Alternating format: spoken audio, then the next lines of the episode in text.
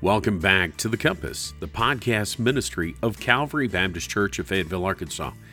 We're thrilled that you've chosen to download and listen as we continue our journey through God's Word.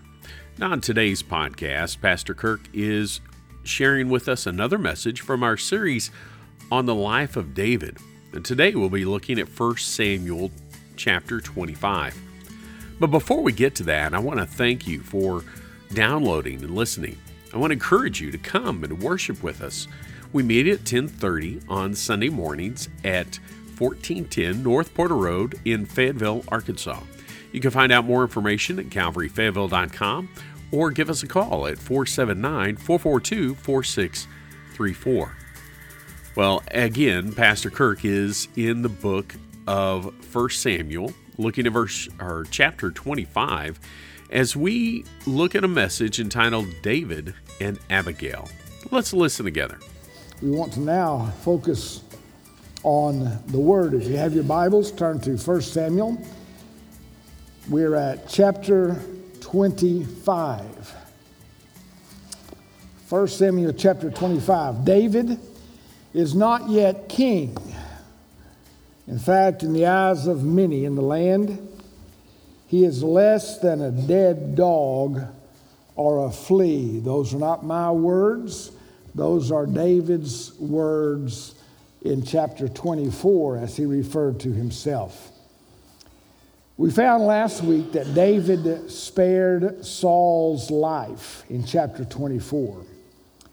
And it appeared as you read through that chapter, as we worked through it, that Saul's heart had softened towards David because of that. Remember, Saul said some words like, My son, David, you are more righteous than I, for you have repaid me good, whereas I have repaid you evil.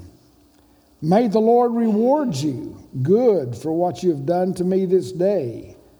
I know that you shall surely be king. It appears that Saul is backing away from his intentions of destroying young David.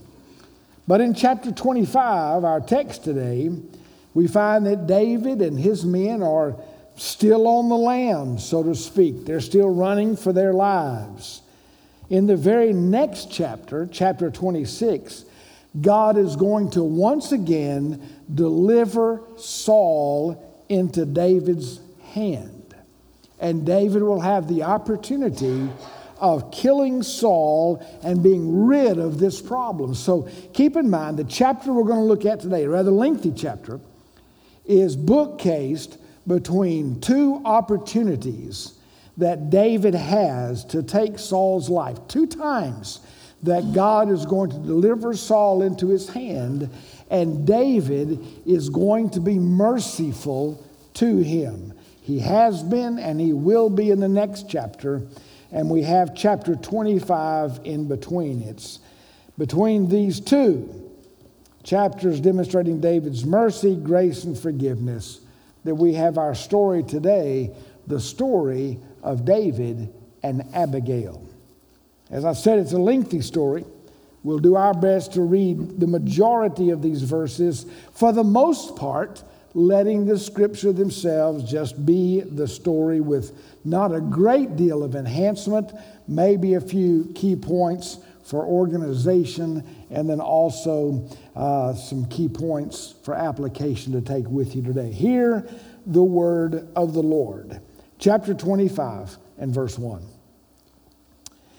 Now Samuel died, and all Israel assembled and mourned for him, and they buried him in his house in Ramah. Now let's pause for just a minute because that's just less than a full verse into this chapter, and yet it's pretty dramatic in what it's telling us, and in its brevity, in its in its just a, a shortness of, of detail it is pretty astounding uh, that we mark the passing of this great man. Samuel, keep in mind, was the last of the Old Testament judges. He's somewhat of a transitional uh, man with a transitional ministry. He is the last of the Old Testament judges that judged Israel for some 400 years after arriving into the promised land. And he is the first of what becomes the, the prophets as we know them. Now, that's not to say there were not prophetic voices before, but he was not only known as a judge, he was known as a prophet and also as a priest. Samuel is the one that started, began what was known as the school of the prophets. And it's out of this school of the prophets that later on we will encounter great men like Elijah and Elisha. So we mark his passing, but it's just pretty incredible, it seems, that, that it's such a small obituary that God writes for him in the Word. Basically, we know three things Samuel died. Now, it's appointed unto all people once to die. Amen. Even great prophets of the Lord. Samuel died. All Israel assembled and mourned. Was Saul in the crowd? Was David there for the service? We don't know. All Israel assembled and mourned, and he was buried. So we pick up the story with the next sentence. Then David rose and went down to the wilderness of Paran. And there was a man of Maon whose business was in Carmel. The man was very rich. He had 3,000 sheep and a thousand goats. He was shearing his sheep in Carmel. Now, the name of the man was Nabal, and the name of his wife, Abigail. The woman was discerning and beautiful. Mark those words. But the man was harsh and badly behaved. Mark those words. He was a Calebite.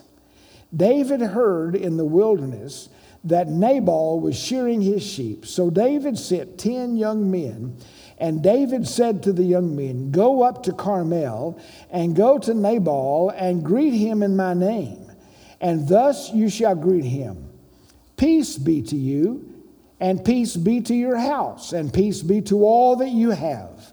I hear that you have, have shearers. Now your shepherds have been with us, and we did them no harm, and they missed nothing all the time they were in Carmel. Ask your young men, and they will tell you. Therefore, let my young men find favor in your eyes for we come on a feast day. Please give whatever you have at hand to your servants and to your son David. This is the word of the Lord. We'll read several times, so we'll let that stand. Thanks be to God for his word. Number one, a reasonable request. A reasonable request. Now, let's pause after that paragraph and just take note of a couple of things. First of all, the cast of characters in the story. Of course, center stage is David. We have met him before. We are studying about the life of David, a man, God's man. Through times of faith, through times of failure, he was a man after God's own heart. He is the future king, but for now, he is a fugitive. Then we have Nabal. He was very rich 3,000 sheep and 1,000 goats. That is a wealthy man in this day and time. But he was harsh and badly behaved. The name Nabal means fool. And it doesn't mean fool as in clownish but it means fool as in one who is, is disrespectful, one who is just awful to be around. He's abusive. He is someone who is very irreverent. And some people believe, some scholars believe, that Psalm 14 was a psalm of David written in response to this story of Nabal. Psalm 14 begins The fool has said in his heart that there is no God. Nabal means fool. Nabal has said in his heart that there is no God. That's what kind of man this is. His wife is Abigail. She was described as discerning and beautiful. She was beautiful within and without, both in countenance and in character. Now, I read this somewhere, and for the life of me, I cannot find it. And I'm not enough of a Hebrew scholar to confirm it. Let me just tell you what I remember reading, but just don't quote me on it until Joe Land, our resident Hebrew scholar, confirms it for you. That this word beautiful describing Abigail is only used of two other people in the Old Testament. One is Sarah, the wife of Abraham. The other is Queen Esther. If that's true, then Abigail is in good company when it comes to her looks. She was beautiful. And then we have 10 young men, unnamed. They are some of David's outcast army, some of the ne'er do wells that have followed him, some of the 600 men that are with him. And these are the characters in this story. Now, notice the occasion and the setting. David's men have sought safety, the Bible says, in the wilderness of Paran. Now, just last chapter, they were in the wilderness of Engedi at the Wild Goats Rocks. That was a wilderness, but Paran is a wilderness also, a very different kind of wilderness. One is full of canyon lands and mountains and caves and nooks and crannies, and the other is a, uh, we would say, a God forsaken desert wilderness. But understand the wilderness is never God forsaken for David, it is always God full because God meets him there and God prepares him in the wilderness to be a king after God's own heart. The wilderness was God full, but he had to wander from wilderness to wilderness. It's kind of like if you travel in the hill country of Texas. Have you ever been down there? You say, I try to stay, out of Texas as much as possible. But it's not all like Dallas Fort Worth, and it's not all like Houston. Some of it is ruggedly and amazingly beautiful. But if you go into the hill country of Texas, you've got to travel hundreds and hundreds and hundreds and hundreds of miles in order to see it all because the hill country of Texas has at least four or five different parts and they all look different. And it's much larger than this Bible area where David is, but I imagine David going from one wilderness to another to hide out from Saul, who is still trying to take his life. Now, this Paran is an area of the wilderness just above Sinai. It's where the children of Israel would have come through uh, had they been able to come directly to the promised land. It's a desert wasteland. Two towns are mentioned Maon and Carmel, small towns just north. This is not Mount Carmel, where Elijah faced off against the prophets of Baal. This is a small town in the Judean wilderness or near the Judean wilderness. And it's the hometown, uh, Maon is, for Nabal and Abigail. If Carmel sounds familiar to you, just a few chapters back, when King Saul went out to face the Amalekites, do you remember that story? And he was told to destroy all of the Amalekites. He didn't do that. He kept their king and he kept a lot of the uh, treasure, a lot of the cattle, a lot of the herds, a lot of uh, the value of those people. It was basically what his disobedience facing the Amalekites is what resulted in Saul being rejected by God. That's that serious. But Saul was pretty proud of himself because when he came back to Carmel, this little town here, he built a monument to himself. And so this is some of Saul's old stomping ground. So that's where, where this is taking place. It is sheep, a sheep shearing season. Say that three times, real quickly, with me. Sheep shearing season, okay? It happens in May and June, one time a year. These shepherds guard the sheep.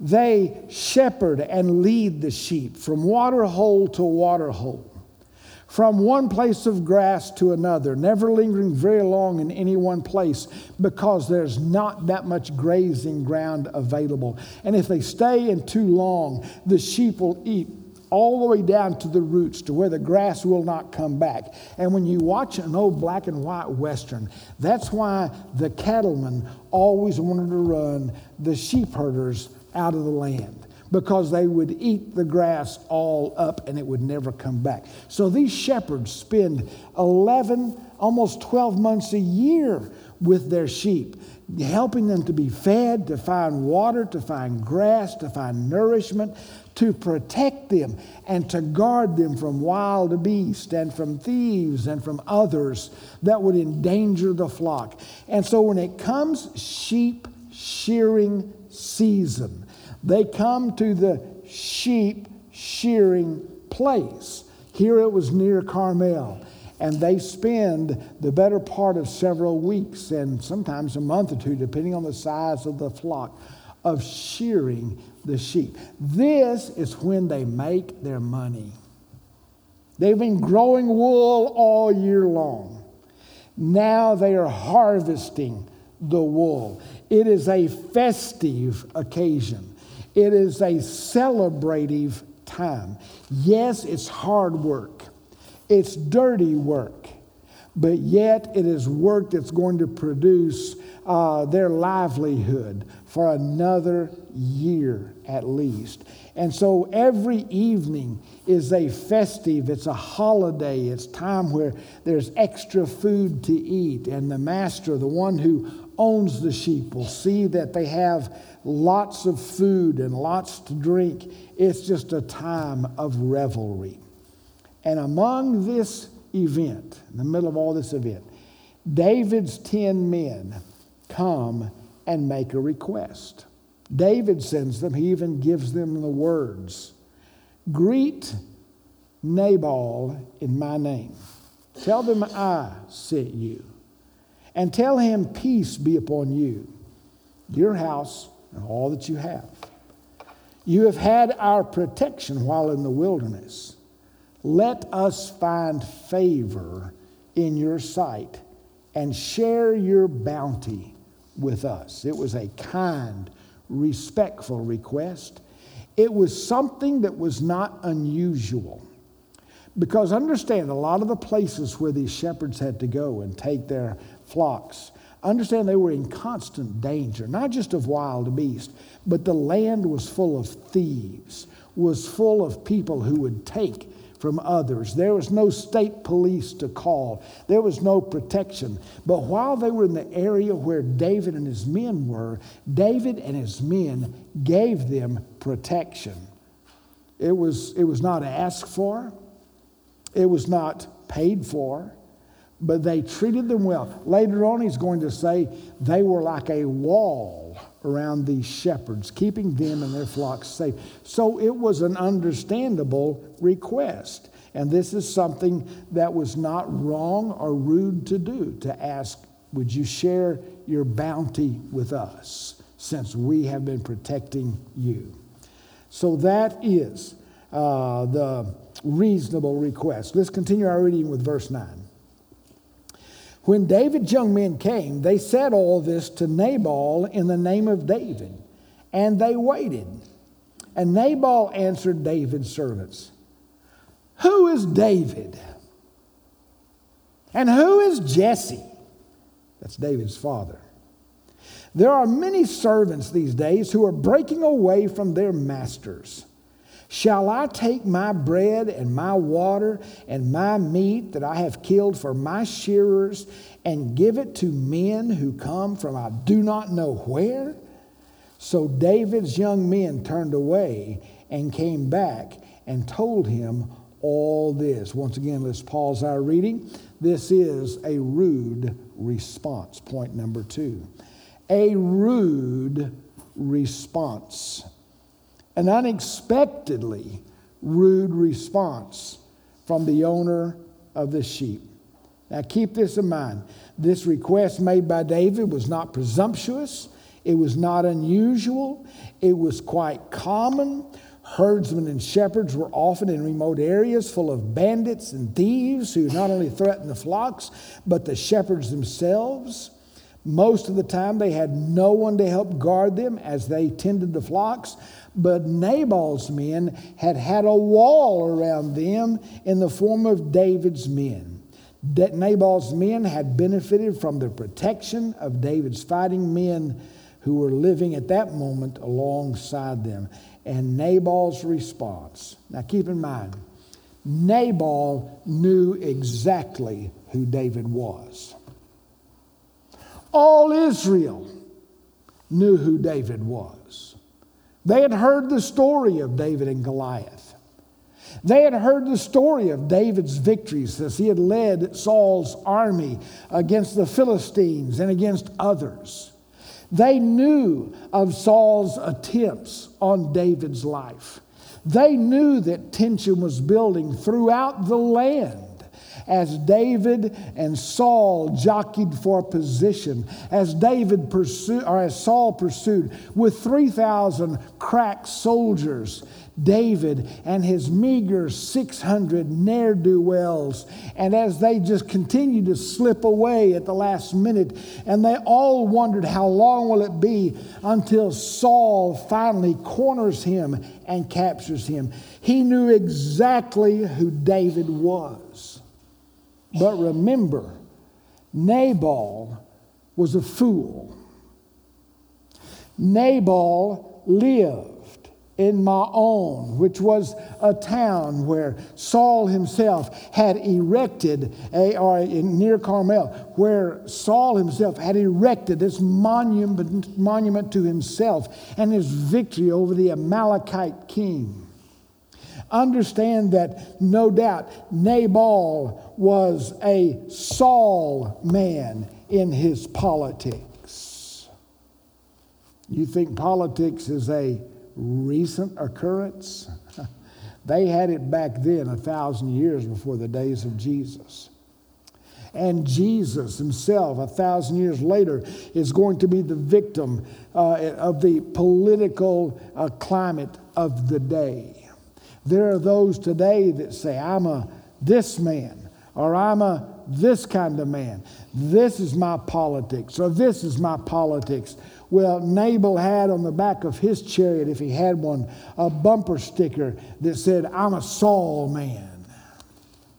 Not a soul man, but a Saul man. He hated David. He never met David, had probably never seen David, but he hated David because he was a Saul man in his politics, blindly loyal to a tyrant. And while he is worth a lot of money, understand he is a worthless fellow. It was a rude response.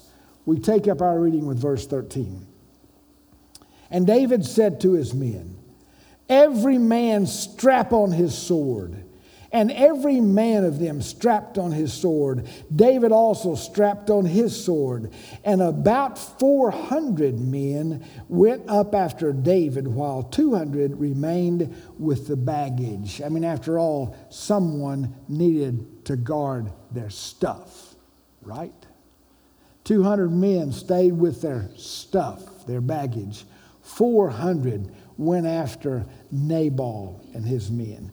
This is point number three a rash reaction. A rash reaction. Now, let me pause here for just a minute. This will not be on the screen, but you need to write it down because it is the big question that's taking place here. And it's not limited to this chapter. This is the big question that permeates all of these chapters we've been looking at in 1 Samuel. And the question is this We know that David has been anointed king back in chapter 16. But the question is what kind of king will David be? What kind of king will David be? You need to write that down because that will continue to permeate the remainder of the chapters of this book, 1 Samuel, and as we get into 2 Samuel, when David becomes king. What kind of king will David be? In chapter 24, he was a magnanimous and merciful king to be. He had the present king and his life in his hands, but he would not lift his hand against God's anointed. In the next chapter, God's going to once again have Saul lying there asleep on the ground, and Saul with David, uh, or David with Saul's spear in his hand, and an opportunity to take the life of the man who is seeking his. And he will not do it. So here we have this magnanimous, this merciful king, our future king so merciful that it is frustrating his men. They are vexed because they are fleeing for their lives. They have tied their lives to David's, and David keeps letting their enemy live. But in this moment, David is going to wipe out Nabal and all of Nabal's men, and that there will never be a descendant of Nabal that continues on this planet. We have a rash reaction. Strap on your swords. David was angry. He was ticked off. His blood was boiling. All he could see was red. And all he could think of was revenge. Somebody is going to pay. Somebody's blood is going to run free. Now keep in mind, this is the same David the merciful that now is appearing to become David the murderous. No longer David the merciful in this story. Now here's a key truth, and I hope that you'll remember it. David was a king, a king to be, that in this story is tempted to act like a fool. David is a king, tempted to act like a fool. Nabal is a fool pretending to be a king. You say, why, why do you say that? Well, if you read all the way to the end of the chapter, one of the last things Nabal is going to do in this life is he's going to have a feast, a feast like a king.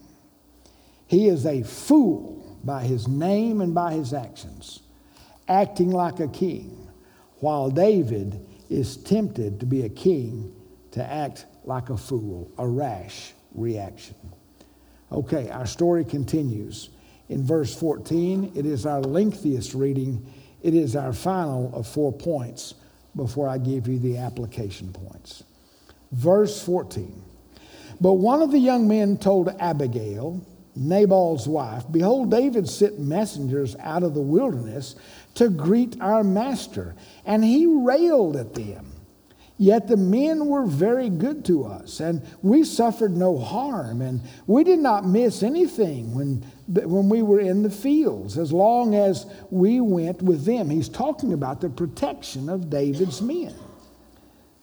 Verse 15, listen to what this this unnamed servant, this young man says. They, speaking of David's men, were a wall to us both by night and by day, all the while we were with them keeping the sheep. Now, therefore, know this and consider what you should do, for harm is determined against our master and against all his house. And he is such a worthless man that one cannot speak to him. Can you imagine? This is what one of his men is saying about his master to his master's wife.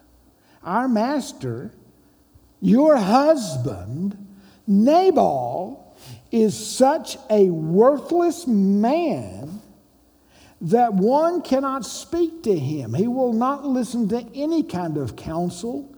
He will not pay attention to anybody. He is indeed a stubborn, worthless, foolish, disrespectful to man and to God kind of person.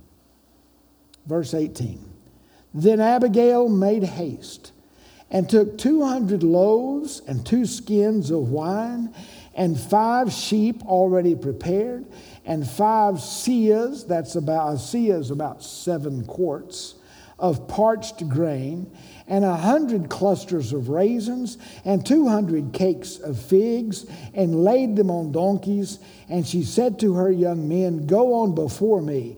Behold, I come after you. But she did not tell her husband Nabal. And as she rode on the donkey and came down under cover of the mountain, behold, David and his men came down toward her, and she met them. Now, David had said, Surely in vain have I guarded all that this fellow has in the wilderness so that nothing was missed of all that belonged to him. And he has returned me evil for good. God do so to the enemies of David and more also, if by morning I leave so much as one male of all who belong to him. When Abigail saw David, she hurried and got down from the donkey and fell before David on her face and bowed to the ground. She fell at his feet and said, On me alone, my Lord, be the guilt. Please let your servant speak in your ears and hear the words of your servant. She's speaking of herself. Let not my Lord regard this worthless fellow Nabal, for as his name is, so is he. Nabal is his name, and folly is with him. But I, your servant, did not see the young men of my Lord, whom you sent.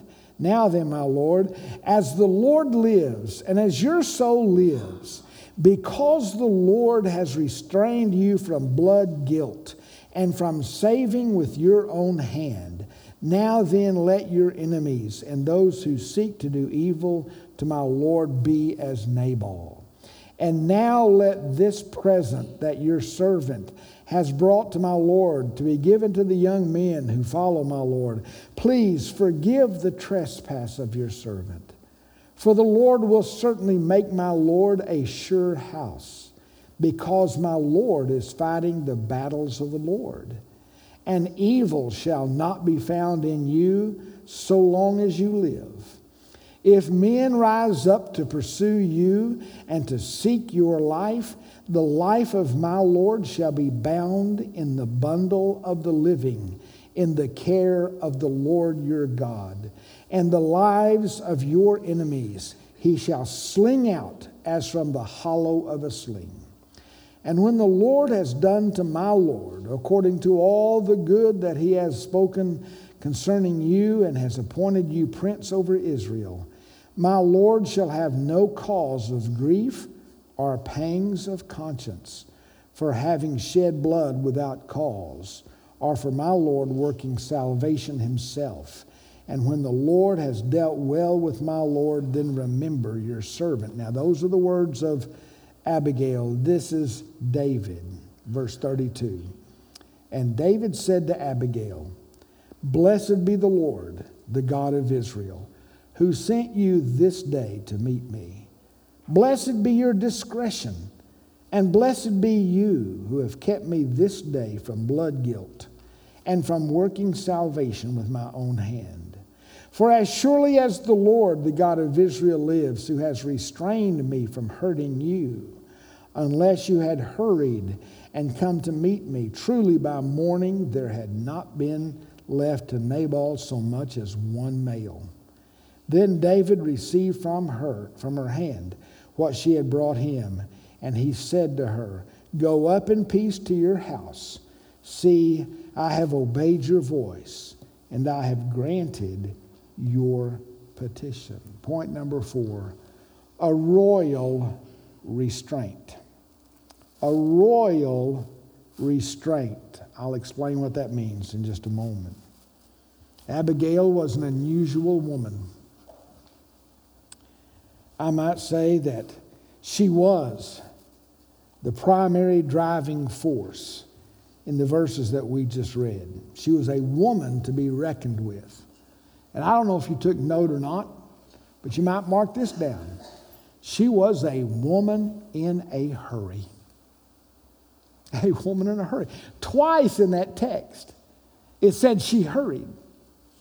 And before this chapter is over, you're going to find she's going to hurry and get on her donkey and ride off again. She is a woman in a hurry. She is full of purpose. She is intentional. She does not delay. She doesn't mull it over. She doesn't spend time just trying to, to figure out what to do next. She was intentional. She is described as discerning and beautiful. And she was God's tool for stopping David dead in his tracks as he is on his way bent on the destruction of her husband. Now, I want to say this to you. She wasn't just protecting her husband, she knew what a worthless man her husband was. She was the tool of the Lord, not to save her husband. She was the tool of the Lord to save David and to save David's reign in Israel. You see, David had lost his temper. This is what Eugene Peterson says. David lost all sense of his identity as God's anointed. David, who had been able to see the maniacal King Saul as a temple of the Holy Spirit, now couldn't see Nabal as anything but an ugly piece of garbage that was a stench in his life.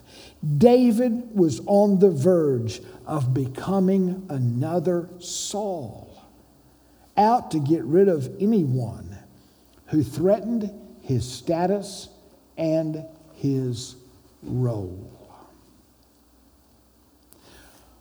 Do you remember what it was that called uh, caused Saul to turn against David? Do you remember? David had killed Goliath.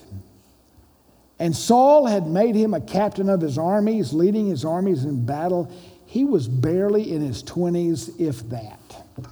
But everywhere David led Saul's army, there was victory, glorious victory.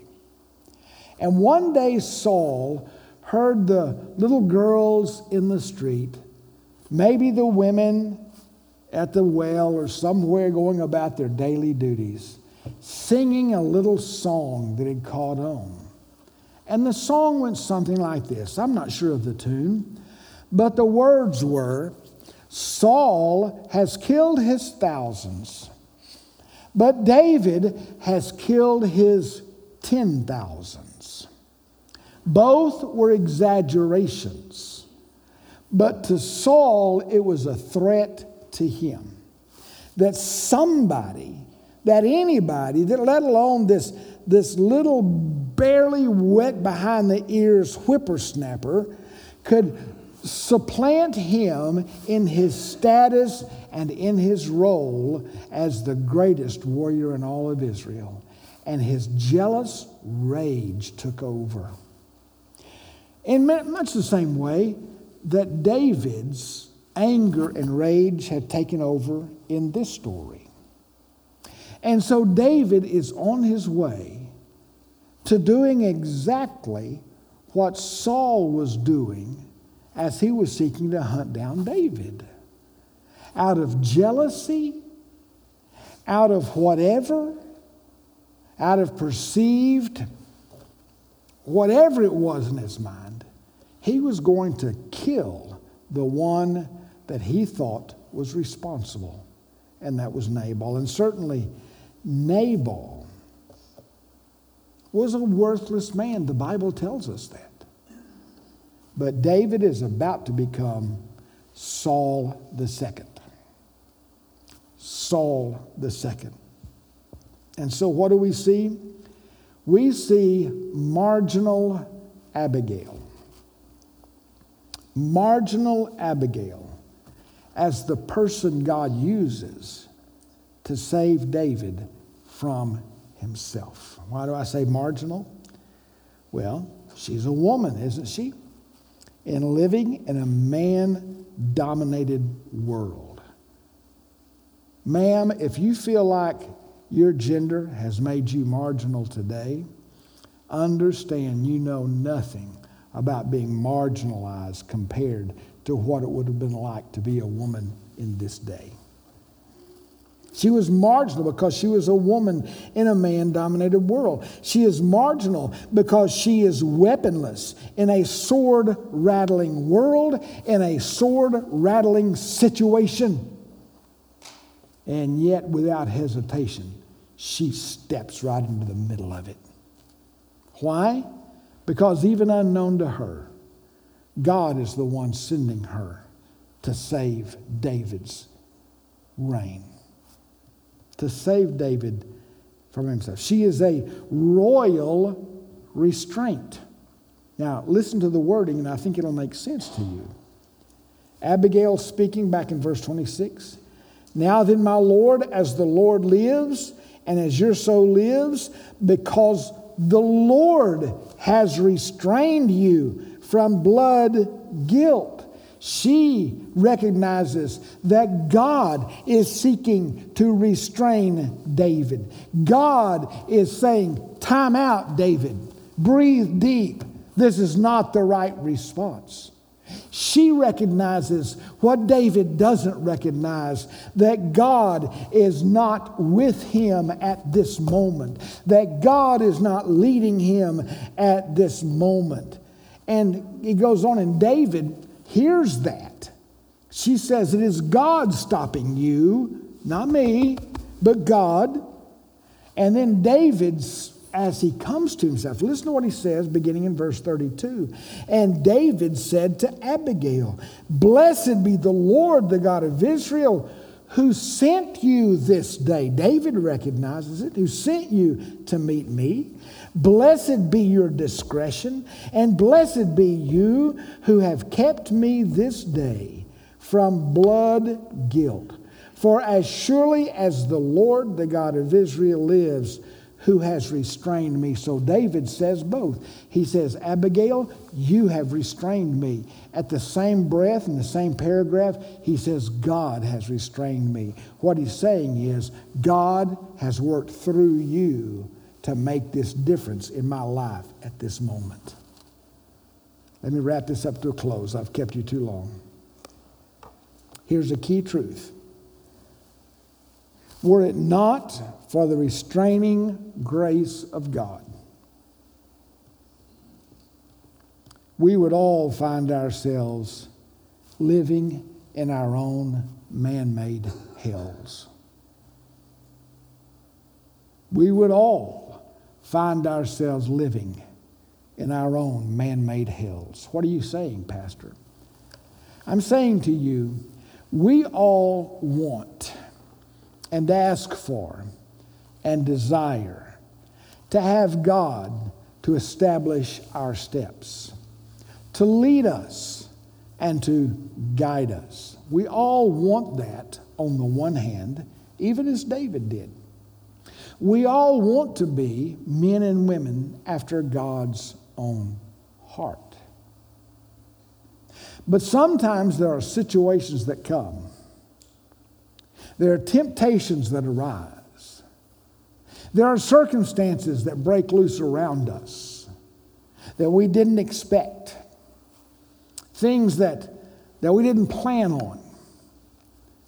And we react and we respond to those things in negative ways. Have you ever maybe just at the slightest thing, someone cuts you off in traffic, someone says something to you that sounded disrespectful of who you were, something was said or done, and all of a sudden, out of your calm demeanor, have you thought things and felt things and responded and reacted in ways that were inappropriate to the moment? I do it all the time. I'll say something, I'll think something. If I'm enough in control, I'll hold it in that that my wife or someone around me does not know what I just thought, that maybe I used to say, but maybe I've broken that habit, but still the old feelings just spring up? Have you ever felt like that there was a certain temptation or a certain weakness in your Christian life that, that you used to struggle with, you used to have difficulty with, and you thought you had defeated that long ago? But then, in a moment of weakness, you find yourself returning to that thought, that action, that habit. And you think, where did that come from? I didn't know that was still inside me, but it was. Now, here's the point God is going to allow those circumstances, and not just allow them, sometimes God is going to send them to you in order to show you what's in you that you did not know was in you. You say, do you mean God is going to tempt us? No, the Bible doesn't say God tempts us. God does not solicit you to do evil, but I'm going to tell you what God will let you be tested by it. And if it were not for the fact that God the Holy Spirit is not just there to lead us and guide us and open doors for us and bless us, sometimes the Holy Spirit is there to change your direction because you're getting ready to go down a direction that is not right. He did that to Paul and Silas in Acts chapter 16. We find it all through the Bible. God sometimes, his work is to restrain us to restrict us. And that's exactly what he's doing in David's life here. And we don't like it when God tells us no. We don't enjoy it. It may even frustrate us or make us angry. But listen to me God's restraining work in your life is one of the most blessed things He gives to you. were he, if he were to let you go down every road you wanted to go down and felt an impulse to go down, your life would be a living hell that you would never get out of. Abigail, now don't leave here saying that I said she was, but Abigail was like the Holy Spirit in this story. She is the one who speaks for God, who speaks the words of God. She was a still small voice. And the very scene of this woman bowing to her face in the dust of the wilderness before the once and future king is one of the most precious sights in all the Bible. She is saving David's rule. She is saving David from himself. Here are the key lessons to take with you. I just state them very quickly. We often do not know our own hearts. We don't know our own hearts. David didn't know his own heart until it was exposed. And he did not think this kind of rage was in him. After all, he had shown mercy to the man most responsible for all of his problems. But yet he had no mercy for this fool. We often don't know our own hearts, so God will test us. And that's why oftentimes things get worked out of us that need to get worked out. Number two, God brings unexpected people into our lives to help shape us into the image of Christ. God brings unexpected people into our lives. I could say so much about the state of the Lord's church today and how it applies to this. Christian people oftentimes search all over the countryside to find a church that'll sing their kind of music, do their kinds of ministries, live up to all their expectations. And once they find it, after a little while, they find out, you know what, it's just normal people there too. Sinners are in that church also. You need a church home. You need to find one and get planted in one and make it stick and realize there's going to be people around you that are going to be weird, they're going to be different, they're going to be frustrating, they're going to be irritating, and guess what? They are God's chosen Abigails to your life to help you, to walk alongside you, to be a source of restraint sometimes to you. That we can build each other up, we can fulfill the one another's, we can slow each other down when that's needful. Number three, God not only leads and empowers, he also restrains and stops. And that's just as much the work of God that we need. And when you take all of this in one package and wrap it up, this is what is called providence. Providence. This is providential, God's providential care for his children. God is guiding the story even when David doesn't know which wilderness to run to next. God is protecting David from his enemies, not with soldiers with strong arms, not with some kind of political decision in Jerusalem that'll change the course of, uh, of action and the story, but sometimes through Abigail's, sometimes through even his enemies to shape and guide the story. It's providence, God's providential care for his children. God is just as much at work in your life as he was in, in David's life a thousand years before the time of Christ. Maybe the most comforting passage, verse in this whole story is found in verse 29, and I'll leave you with this. These are the words of Abigail speaking prophetically, though she did not know it. If men rise up to pursue you and to seek your life, she's talking to David. The life of my Lord, she's speaking to David directly. The life of my Lord shall be bound in the bundle of the living, in the care of the Lord your God. And the lives of your enemies he shall sling out as from the hollow of a sling. Do you get the analogy there, the picture? David knew all about the sling, didn't he? And your enemies, what will God do with them? He will sling them out away from you, like out of the hollow. That's the leather part that held the stone, the missile that was about to be sent. That He will send them out, He will sling them out as from the hollow of a sling, that your enemies will be separated from you so far. That's what will happen to your enemies. But David, what will happen to you is this. The Lord is going to, be, is going to bind you in the bundle of the living, in the care of the Lord your God.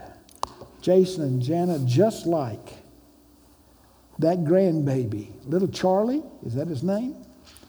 Just like today, he will be bound up, literally bound up from head to toe in the bundle of the living, in the care of his parents. Even so, child of God, Jamie, every one of you, Hal, Danya, those in the balcony, Kate, Justin, Amanda, Lydia, you're a child of God. God will bind you up in the bundle of the living, and he will hold on to you and you are in the care of the Lord. Father, thank you for the truth of your word. Thank you for this amazing story of David and Abigail. I know we didn't read the rest of the story to know how it all ends. I just pray you would remind these, your children, of this, and they will read it maybe before the day is over, and to see the end of the story as you work in their lives and be a reminder of the way you work in our lives. I pray in Jesus' name. Amen. Our heart's desire is that you grow and understand the direction God has for you in your life. We hope that by listening today, you are one step closer to discovering that for yourself. If you live in Northwest Arkansas and are looking for a church to call your own, we invite you to reach out to us at Calvary as we study and serve together. We meet for worship at 10:30 on Sunday mornings at 1410 North Porter Road in Fayetteville, Arkansas. If you wish to find out more information about Calvary Church or simply contact us, you can do that through our Facebook page or at calvaryfayetteville.com. Until next time, remember that God, His Word, and His people can provide direction for life.